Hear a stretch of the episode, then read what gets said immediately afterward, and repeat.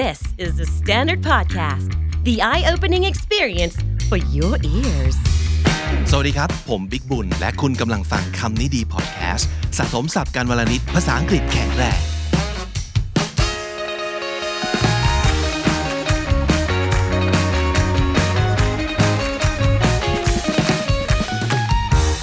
เวลาผมเจอนักเขียนที่สามารถเขียนหนังสือได้หลากหลาย นั่นก็แปลว่า เขียน fiction ก็ได้ non fiction ก็ได้ หนังสือผู้ใหญ่ก็เขียนได้ หนังสือเด็กก็เขียนได้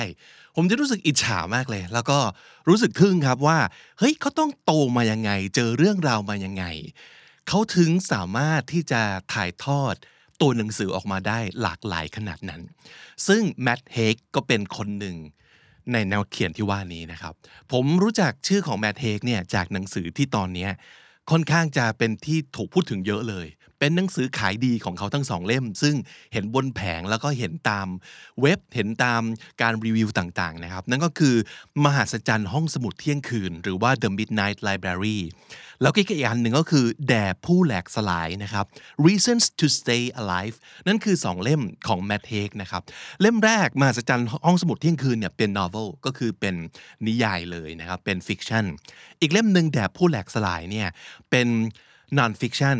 แล้วก็เขียนจากประสบการณ์ของตัวเขาเอง เขาเป็นหนึ่งในผู้ป่วยโรคซึมเศร้านะครับ แล้วก็ถ่ายทอดเรื่องราวออออกมาในหนังสือเล่มนี้ แล้วก็เป็นที่จับใจแล้วก็ขายดีกันมากมายเลยทีเดียว แต่ว่าผมก็ลองไปแตะๆดูแล้วแหละ ลองไปพลิกพลิกดูนะฮะ ทั้งเวอร์ชันภาษาไทยและภาษาอังกฤษ ไม่ค่อยเข้าทางมากเท่าไหร่ เพราะจริงๆ ถ้าเกิดติดตามคำนี้ดีมาจะรู้ว่า ถ้าสมมุติเกิดเป็น fiction สำหรับผมเนี่ย ต้องประมาณว่ามีคนตายแล้วสืบว่าใครเป็นคนฆ่าประมาณนั้น จะเป็นทางนั้นมากกว่าเนาะก็เลยยังไม่ยังไม่ได้อ่านอย่างจริงจังสำหรับ Midnight Library แด่ผู้แหลกสลายที่เป็น non fiction เนี่ยก็ยังไม่ค่อยเข้าทางเท่าไหร่ ผมก็เลยอยากรู้ว่า Matt Haig เขียนเล่มไหนอีก ก็เลยไปลองค้นดู ปรากฏว่าไปเจอเล่มหนึ่งที่ผมชอบมาก ๆ เลยจริง ๆ มี 2 เล่มที่มันอยู่ในทางเดียวกันนะครับ แต่วันนี้อยากจะแนะนำเล่มนี้ The Comfort Book เรารู้จัก comfort food ใช่ไหม มันคืออาหารที่กินแล้วรู้สึกสบายใจสำหรับผมเนี่ยมันคือแบบข้าวไข่เจียว มันคือโจ๊กหมูที่กินมาตั้งแต่เด็กๆ ฝีมือพ่อฝีมือแม่ กินเมื่อไหร่ก็อร่อยเมื่อนั้นนะครับหลายๆ คนมี comfort food ที่แตกต่างกันไป แต่มันคืออาหารที่ทำให้เรารู้สึกดี แล้วช่วยปลอบประโลมในวันที่เรารู้สึกแย่ๆให้เอ่อเขาเรียกอะไรจิตวิญญาณหรือพลังงานหรือว่าอารมณ์เนี่ยมันแบบเด้งขึ้นมาทันทีนะครับ The Comfort Book ทำหน้าที่คล้ายกันมากเลย คือเป็นหนังสือที่ช่วยแบบปลอบประโลมดวงวิญญาณที่มันกำลังแบบบอบช้ำอะแล้วก็สิ่งที่น่าสนใจในหนังสือเล่มนี้มันคือมันคือตรงนี้ฮะ มันคือสตรัคเจอร์ของมัน อันนี้เป็นเล่มที่ผมอยากจะแนะนำเป็นพิเศษสำหรับคนที่อยากจะลองท้าทายกับตัวเองในเรื่องการเริ่มอ่านหนังสือเป็นภาษาอังกฤษเล่มแรกทำไมผมพูดอย่างนั้น เพราะว่าเล่มนี้หนึ่ง มันอ่านง่ายนะครับอ่านง่ายในแง่ที่ว่าภาษาเนี่ยมันไม่ได้โหดร้ายเท่าไหร่ เข้าใจง่าย สัมผัสแบบ relatable ก็คือทุกคนน่าจะเคยผ่านความรู้สึก หรือว่าประสบการณ์ประมาณนี้ แล้วหนังสือก็พูดกับเราทุกคนนะครับในแง่ของความเป็นมนุษย์ที่แน่นอนมันต้องเจอความผิดหวัง มันต้องเจออวันแย่ๆบ้างนะครับเพราะฉะนั้นคิดว่าเป็นคอนเทนต์ที่ทุกคนน่าจะสัมผัสได้แล้วก็อินได้ อีกอย่างหนึ่งก็คือเรื่องความยาวของมันนะครับ ความยาวเนี่ยแต่ละบทบางบทคือครึ่งหน้าจบ บางบทคือหนึ่งหน้า บางบทสองหน้า อาจจะมียาวๆบ้างเป็นสามหน้าสี่หน้า แต่ไม่เกินนี้ และคละกันไปทั้งยาวทั้งสั้นนะครับ ตรงนี้ผมอยากจะให้ไปดูสิ่งที่อยู่ในส่วนคำนำนะครับเขาเขาตั้งชื่อตรงนี้ไว้ว่า a note on structure ก็คือหมายเหตุไว้ที่หนึ่งสำหรับเรื่องของโครงสร้างของหนังสือเล่มนี้นะครับ ว่าเขาออกแบบมายังไงเขาบอกว่า this book is as messy as life ก็คือหนังสือเล่มนี้เละเละเทะเทะเหมือนกับชีวิตของคนเรานั่นแหละนะครับ it has a lot of short chapters and some longer ones it contains lists and aphorism aphorism เนี่ยมันก็คือเอมประโยคสั้นๆที่วิดีมีความวิดีก็คือมีความแบบแยบคาย มีความแบบฉลาด มีการเล่นคำมีการซ่อนมุกไว้ นั่นคือ aphorism นะครับ แล้วก็ and quotes and case studies and moral lists and even occasional recipe แอบมีแบบสูตรอาหารด้วยนะครับ it is influenced by experience but has moments of inspiration taken from anything ranging from quantum physics to philosophy from movies I like to ancient religions to Instagram เพราะฉะนั้นมันเป็นหนังสือที่ได้รับแรงบันดาลใจจากสิ่งที่แบบหลากหลายมากๆ ไม่ว่าจะเป็นอะไรหนักๆ อย่างควอนตัมฟิสิกส์หรือว่าจะไปทางปรัชญา หรือแม้แต่หนังที่เขาชอบหรือว่าเรื่องราวที่ไปเห็นจาก Instagram อย่างนี้เป็นต้นนะครับเขาบอกว่า you can read it how you want จะอ่านยังไงก็ได้ you can start at the beginning and end at the end or you can start at the end and end at the beginning เริ่มจากหน้าแรกไปถึงหน้าสุดท้าย หรือเริ่มอ่านจากหน้าสุดท้ายบทสุดท้าย แล้วไปจบที่บทแรกก็ได้นะครับ or you can just dip into it ก็คือคุณจะแบบสุ่มแล้วก็อ่านกลางเล่มก่อนก็ได้ หรือว่าไปดูสารบัญ แล้วก็ลองจิ้มบทที่เราอยากอ่านเอง อย่างนี้ก็ได้ ซึ่งนี่คือวิธีที่ผมอ่าน หนังสือเล่มนี้แล้วก็บ่อยครั้งที่ผมใช้วิธีนี้ในการอ่านหนังสือที่ ไม่จำเป็นจะต้องอ่านตั้งแต่หน้าแรกถึงหน้าสุดท้าย ก็คือมันจบในตัวในแต่ละตอน ซึ่งคุณทำแบบนี้กับหนังสือเล่มนี้ได้เลยนะครับ แล้วก็เรื่องเรื่องเนี้ยมันเป็นอย่างที่ผมบอกครับ ความสั้นความอ่านตรงไหนก่อนก็ได้นะครับ มันทำให้หนังสือเล่มนี้อ่านง่ายมากแต่ไม่ได้แปลว่าหนังสือเล่มนี้เละเทะแบบไม่มีธีมเลย มันมีธีม แต่ธีมของมันเนี่ยคือชีวิต ชีวิตเนี่ยมันอาจจะ มีความหลากหลาย แต่มันร้อยเรียงนะครับหนังสือเล่มนี้เนี่ยให้ธีมที่น่าสนใจมากอย่างที่บอกว่ามันเป็น comfort book เป็นหนังสือที่ช่วยปลอบประโลมเราได้ดีมากนะครับ ผมอยากจะอ่านบางบทที่ผมบุ๊กมาร์กไว้ให้ฟังเป็นตัวอย่าง เพื่อที่จะได้รู้ว่าหนังสือเล่มนี้ฟิลประมาณไหน บทหนึ่งชื่อว่า you are the goal คุณคือเป้าหมาย ความยาวแค่ 5 บรรทัดเองครับบทนี้ เขาบอกว่า you don't have to continually improve yourself to love yourself คุณไม่จำเป็นจะต้องมานั่งพัฒนาตัวเองอย่างต่อเนื่อง เพื่อที่จะรักตัวเองก็ได้นะ love is not something you deserve only if you reach a goal ไม่ใช่ว่าคุณต้องถึงเป้าหมายเท่านั้น คุณถึงจะคู่ควรที่จะได้รับความรัก The world is one of pressure but don't let it squeeze your self compassion จริงอยู่ว่าโลกนี้ชีวิตนี้นะมันเต็มไปด้วยความกดดัน แต่อย่าให้ความกดดันที่ว่านี้มันไปรีดคั้นตัวเอง จนทำให้เราเนี่ยไม่มีความรัก ความกรุณาเมตตาหรือสงสารตัวเอง you were born worthy of love and you remain worthy of love be kind to yourself อันนี้จะสำหรับคนที่รู้สึกว่า ในโลกของการแข่งขันโลกของการพัฒนาตัวเอง ทุกคนพูดถึง productivity ทุกคนพูดถึง self development self improvement หลายๆคนอาจจะรู้สึกกดดันว่า ถ้าเกิดเราไม่ดีกว่าเมื่อวานตลอดเวลา ไม่พัฒนาตลอดเวลา เราจะไม่คู่ควรที่จะได้รับความรักหรือความสำเร็จ มันจะทำให้เรารู้สึกรักตัวเองน้อยลง ถ้าเราไม่ได้พัฒนาตัวเองเลย ไม่จำเป็น you are the goal ตัวคุณเองนั่นแหละ คือเป้าหมาย คุณไม่จำเป็นที่จะต้อง ดีขึ้นหรือว่าเก่งขึ้นตลอดเวลา ในจนกระทั่งถึงเลเวลที่เลิกสงสารตัวเองนะครับ มันสั้นมากเลย เนี่ยจบละหนึ่ง chapter ไป chapter ต่อไปที่ผมแบบ bookmark ไว้ chapter นี้ชื่อว่า it's okay it's okay to be broken it's okay to wear the scars of experience it's okay to be a mess it's okay to be the teacup with the chip in it ชอบชอบการเปรียบเทียบอะมันโอเคนะ ไม่เป็นไรนะที่คุณจะเป็นถ้วยชาที่มีอชิปก็คือรอยบิ่นรอยบิ่นรอยบาก that's the one with the story ถ้วยชาที่มีรอยบิ่นเนี่ย คือถ้วยชาที่มีเรื่องราวนะเออ it's okay to be sentimental and whimsical and cry bittersweet tears at songs and movies you aren't supposed to love It's okay to like what you like. It's okay to like things for literally no other reason than because you like them and not because they are cool or clever or popular เออ อันนี้น่าสนใจเนาะคุณจะชอบอะไรก็ได้ ไม่ต้องมีเหตุผลให้กับมัน ไม่จำเป็นจะต้องตอบได้ว่าเออที่ชอบเนี่ยเพราะว่ามันเจ๋ง มันฉลาด มัน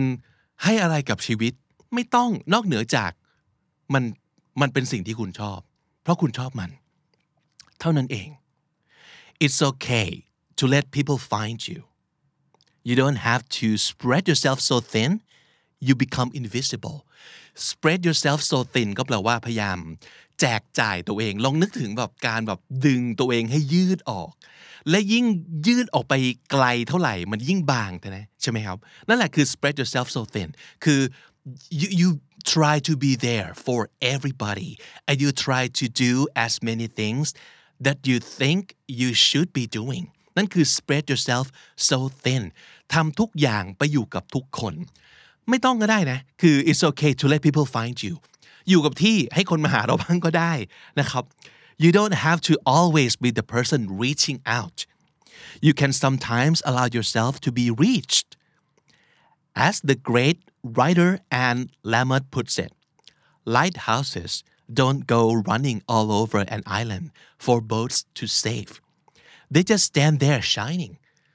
เฮ้ยดีอะเห็นภาพของประภาคารใช่ไหมเขาบอกว่าประภาคารเนี่ยไม่จำเป็นจะต้องแบบวิ่งไปทั่วเกาะหรือรอบๆเกาะเพื่อที่จะหาเรือ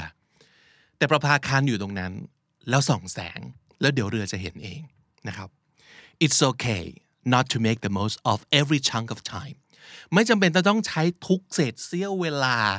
ในชีวิตอย่างคุ้มค่าก็ได้นะไม่ต้อง make the most out of every chunk of time it's okay to be who you are it's okay จบหนึ่งบท มันทำงานกับคุณบ้างไหมอะผมรู้สึกว่ามันทำงานกับความรู้สึกของเรามากเลย ประการแรก มันเข้าใจง่าย แทบแทบไม่มีคำไหนเลยที่ต้องเปิดดิกอะรู้สึกว่าแบบ แล้วยิ่งเราไม่ต้องเปิดดิกมากเนี่ย เราไม่จำเป็นจะต้องใช้แบบ Google Translate ในหัวเรา พอเราเข้าใจปั๊บมันทำงานกับความรู้สึกเราทันทีเลย ผมว่าเนี่ยเป็นคุณสมบัติที่ดีมากของหนังสือเล่มนี้ อีกบทหนึ่งที่อยากอ่านให้ฟัง ชื่อ The Subject in the Sentence เขาบอกว่า we might feel that others are judging your worth via metrics like income and follower counts and weight and chest measurements and all the rest of it เราอาจจะรู้สึกว่าเราถูกตัดสินตลอดเวลา ไม่ว่าจะจากแบบ metrics ก็คือมาตราต่างๆ อย่างเช่นเรื่องของ income นะครับ คุณหาเงินได้เท่าไหร่ follower counts คุณมีผู้ติดตามเท่าไหร่ ตามโซเชียลมีเดียต่างๆ weight น้ำหนักของคุณนะครับ หนักเบาเท่าไหร่ chest measurements รอบอกเท่าไหร่ and all the rest of it และอีกมากมาย but always remember we are more than can be measured ชอบประโยคนี้มากเลยผมไฮไลท์ไปเลย we are more than can be measured คำจำกัดความของเราคุณค่าของเราตัวตนของเรา ไม่ใช่แค่เท่าที่วัดได้อย่างเป็นรูปธรรม หรือเป็นตัวเลขนะ มันมีอะไรที่มากกว่านั้น we are life itself we aren't the narrow band of feelings in the single moment we are the vessel that could contain any feeling we are the subject in the sentence ทุกคนถ้าเรียนภาษาอังกฤษมาจะรู้ใช่ไหม subject ของ sentence ก็คือประธานของประโยค เราเป็นประธานของประโยคนะนะครับ we are the subject in the sentence we are more than the sum of our achievements เรามีคุณค่าหรือมีจำกัดความ เกินไปกว่าผลรวมของความสำเร็จของเรา we are more than the feelings we witness เรามี ตัวตนที่มากไปกว่าแค่ความรู้สึกที่เราสัมผัสและเห็นได้ the subject in a sentence เจ๋งจบละหนึ่งบทบอกว่าการอ่านหนังสือที่ดีอะมันไม่ใช่การอ่านตะลุยไปให้เยอะที่สุดและเร็วที่สุด มันคือการอ่านจบ แล้วลอง pause หยุดนิดหนึ่ง ปล่อยให้คอนเทนต์ตัวหนังสือความรู้สึก message ทำงานกับเรา โดยไม่ต้องรีบไปไหนเพราะว่าหนังสือเล่มนี้เป็นแบบนี้ให้คุณได้ดีที่สุด to remember during the bad days จดจำเรื่องนี้เอาไว้นะครับ เวลาเจอวันร้ายๆ วันแย่ๆ ประโยคแรกของบทนี้เลย it won't last มันจะไม่อยู่นานหรอก ไม่ว่าอะไรมันก็จะไม่อยู่อย่างยืนยง ไปจนชั่วฟ้าดินสลาย you have felt other things you will feel other things again ความรู้สึกแบบเนี้ย เดี๋ยวมันก็จะมาแล้วมันก็จะไป เราก็เคยสัมผัสความรู้สึกแบบอื่นมาแล้วเหมือนกัน ซึ่งเดี๋ยวคุณก็จะออกจากความรู้สึกแย่ๆ ไปสัมผัสกับความรู้สึกอื่นๆ อีกนั่นแหละ emotions are like weather อารมณ์ครับ อารมณ์ก็เหมือนกับดินฟ้าอากาศ weather คือดินฟ้าอากาศ they change and shift มันเปลี่ยนแปลงตลอดเวลา clouds can seem as still as stone we look at them and hardly notice a change at all and yet they always move เรามองขึ้นไปบนฟ้า คุณเห็นเมฆเป็นก้อนๆใช่ไหม ความเป็นก้อนของเมฆเนี่ย มันจะทำให้เรามีความรู้สึกว่ามันเป็นก้อน เหมือนก้อนหินอย่างเงี้ย แล้วเราก็จะรู้สึกว่าความเป็นก้อนตรงนั้นเนี่ย มันจะไม่เปลี่ยนแปลง มัน solid แต่จริง ๆ แล้วมันเปลี่ยนแปลงตลอดเวลา เราแค่ไม่ได้นั่งดูมันเปลี่ยนแปลงไป before our very eyes แบบต่อหน้าต่อตา เท่านั้นเองนะครับ มันเคลื่อนไหวตลอดเวลา มันเปลี่ยนแปลงตลอดเวลา The worst part of any experience is the part where you feel like you can't take it anymore. So if you feel like you can't take anymore, the chances are you are already at the worst point. เมื่อไหร่ก็ตามที่คุณรู้สึกว่ากูไม่ไหวแล้ว ก็เป็นไปได้ว่านั่นแหละคือคุณถึงจุดที่แย่ที่สุดของมันแล้วนะครับ The only feelings you have left to experience are better than this one เพราะฉะนั้นความรู้สึกอะไรก็ตามที่มันจะมาหลังจากจุดที่กูไม่ไหวแล้วเนี่ยมันย่อมจะต้องดีกว่าเสมอ อย่างน้อยดีกว่าที่เรารู้สึก ว่าถึงแบบก้นเหวตรงนี้แล้วอะ you are still here and that is everything ตราบใดที่คุณยังอยู่ อยู่ตรงเนี้ยนั่นคือนั่นคือทุกสิ่งทุกอย่างจำเรื่องนี้เอาไว้สำหรับวันเวลาที่มันแย่ๆ สุดท้าย ผมแรนดอมให้ฟังแล้วกันเนาะบทนี้ผมชอบมาก a few don'ts don't คืออย่านะครับ do not don't envy things you wouldn't actually want อย่าไปอยากได้ใครมี หรือว่าอิจฉาคนอื่นที่มีสิ่งที่จริง ๆ แล้วเราก็ไม่ได้อยากได้ขนาดนั้น don't envy things you wouldn't actually want don't absorb criticism from people you wouldn't go to for advice หลายๆครั้งเป็นไหมการที่เรารู้สึกแบบหวั่นไหวหรือย่ำแย่กับคำวิจารณ์ของคนที่ใครก็ไม่รู้อะคนคนนี้ถ้าสมมติเกิดจะให้เราเลือกว่าเราจะไปขอคำแนะนำจากเขาไหม เราจะไม่ไปตั้งแต่แรก แล้วเราไปหวั่นไหวหรือว่าไปเดือดเป็นร้อน เป็นเดือดเป็นร้อนกับคำวิพากษ์วิจารณ์จากเขาทำไมวะ so don't absorb criticism from people you wouldn't go to for advice เขาไม่ได้สำคัญกับเราขนาดนั้น เราจะไม่ได้อยากเลือกที่จะฟังกับเขาตั้งแต่แรกขนาดนั้น don't fear missing parties you would probably want to leave อย่าไปเสียดายกับปาร์ตี้ที่เราไม่ได้ไป ทั้งๆที่ปาร์ตี้ที่ว่านั้นเนี่ยเป็นปาร์ตี้ที่เราอาจจะอยากจะอยู่แป๊บเดียวแล้วก็อยากรีบกลับบ้าน don't worry about fitting in be your own tribe เป็นเผ่าของตัวเอง ไม่จำเป็นจะต้องไปอยู่กลืนชาติกับเผ่าอื่นที่ไหน don't argue with people who will never understand you คนที่ยังไงยังไงเขาก็จะไม่เข้าใจเราอยู่ดี ไม่ต้องไปเสียเวลาเถียงกับเขาเลย don't believe anyone has it all figured out อย่าไปคิดว่าอย่าไปเชื่อ เวลามีคนบอกว่าเขารู้แล้วว่าชีวิตนี้ต้องเป็นยังไง จบละเขาคิดเสร็จละ รู้ละเขามีคำตอบของชีวิตแล้วเรียบร้อย ไม่มีฮะคนแบบนั้นไม่มีไม่มีอยู่จริง so don't believe anyone has it all figured out แม้แต่คนที่รู้สึกเหมือนกับ เฮ้ยเขาชีวิตเขาโอเคจังเลยอะเขาน่าจะแบบรู้คำตอบของชีวิตเนี่ยเขาก็มีโมเมนต์ที่เขา งงงในดงอะไรสักอย่างอยู่เหมือนกันเสมอนะครับเขาแค่ไม่บอกเราเฉยๆ Don't imagine there is an amount of money or success or fame that could insulate you from pain อย่าไปคิดว่าจะมีเงิน หรือความสำเร็จหรือชื่อเสียง ขนาดไหนแบบไหนก็ตามที่จะ insulate insulate คือเป็นฉนวนกั้น ความร้อนไฟฟ้า อะไรก็ตามทีในที่นี้คือ เป็นฉนวนกั้นไม่ให้คุณได้สัมผัสกับความเจ็บปวด คือต่อให้รวยแค่ไหน ต่อให้ประสบความสำเร็จแค่ไหนโด่งดังแค่ไหน ก็ไม่มีทางที่สิ่งเหล่านั้นเนี่ยจะป้องกันไม่ให้เราพบกับความเจ็บปวดได้ ยังไงก็กันไม่ได้ Don't think there's a type of face or job or relationship that safeguards happiness อย่าไปคิดว่าจะมี ใบหน้าแบบไหน งานแบบไหน หรือว่าความสัมพันธ์แบบไหน ที่จะการันตี safeguard คือปกป้อง แล้วก็รักษาให้มันอยู่กับเราsafeguard ที่จะปกป้องความสุขให้อยู่กับตัวคุณได้ เพราะฉะนั้นไม่ว่าจะเป็นใครหน้าตายังไง มีงานแบบไหนอยู่ในความสัมพันธ์แบบไหน ความสุขก็ไม่ได้สัญญา ว่าจะอยู่กับเราโดยที่ไม่มีวันจะพรากจากเราได้เลย Don't say yes to things you wish you had the confidence to say no อย่าพูดคำว่า ตกลงใช่หรือได้ กับสิ่งที่คุณก็ไม่มั่นใจ ว่าคุณจะสามารถปฏิเสธมันได้เช่นกัน และสุดท้าย don't worry if you do แต่อย่าไปกังวล ถ้าสมมติเกิดทุกสิ่งที่เขาพูดมาเนี่ย คุณเคยทำมาแล้วทั้งนั้น เพราะที่สุดแล้วเราก็เป็นคนแหละ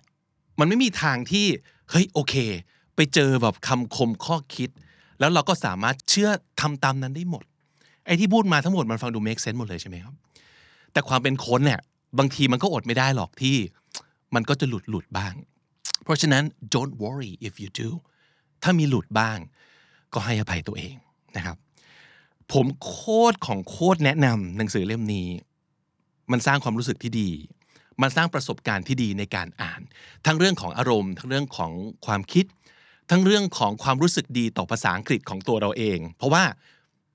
ผมเชื่อว่าใครก็อ่านได้ และให้เวลากับมันได้นะครับ แต่สมมุติถ้าเกิดเจอคำที่มันโหดจริง ๆ ไม่เป็นไรเปิดดิกได้ แต่ว่าพอเปิดดิกไปแล้วอย่าไปหมกมุ่นกับการแบบคำศัพท์แต่ให้หมกมุ่นกับความหมายมากกว่า มันไม่เหมือนกันนะคำแปลกับความหมาย ผมอยากให้คุณโฟกัสที่ความหมาย นั่นแปลว่าคำคำนี้ทำงานกับเรายังไงทำงานกับความรู้สึกเรายังไงนะครับ ให้ข้อคิดอะไรเราบ้าง ไม่ใช่แค่ว่ามันแปลว่าอะไรนึกออกไหมอืมเพราะฉะนั้นเล่มนี้ครับ The Comfort Book โดย Matt Haig นะครับ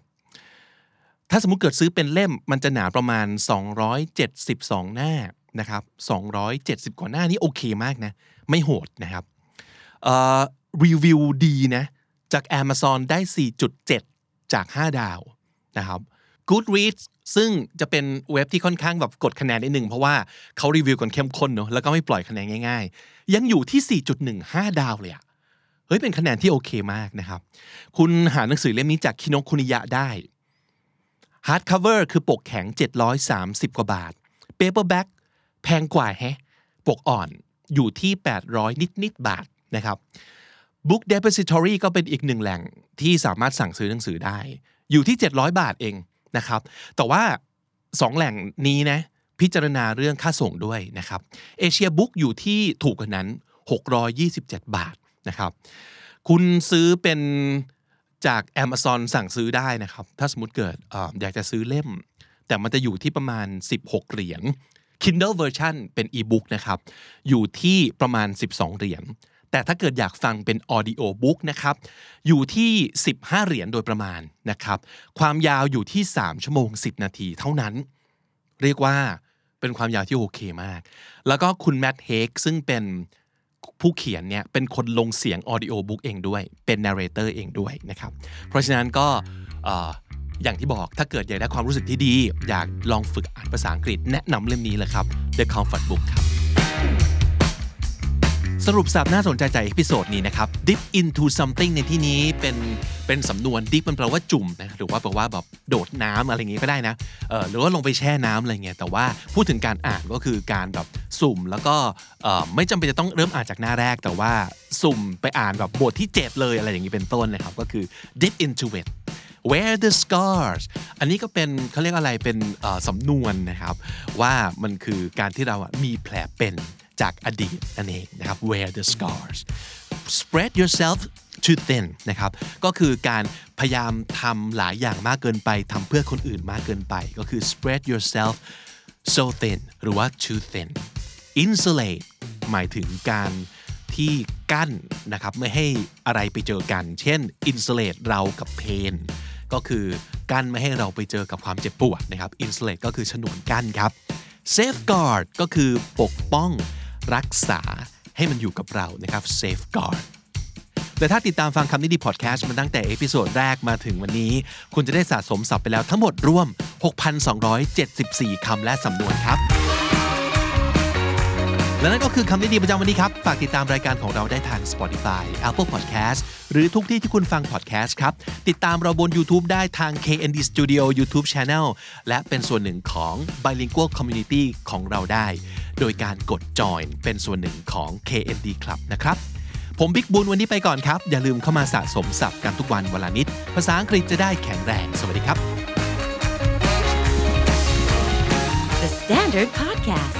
eye opening for your ears.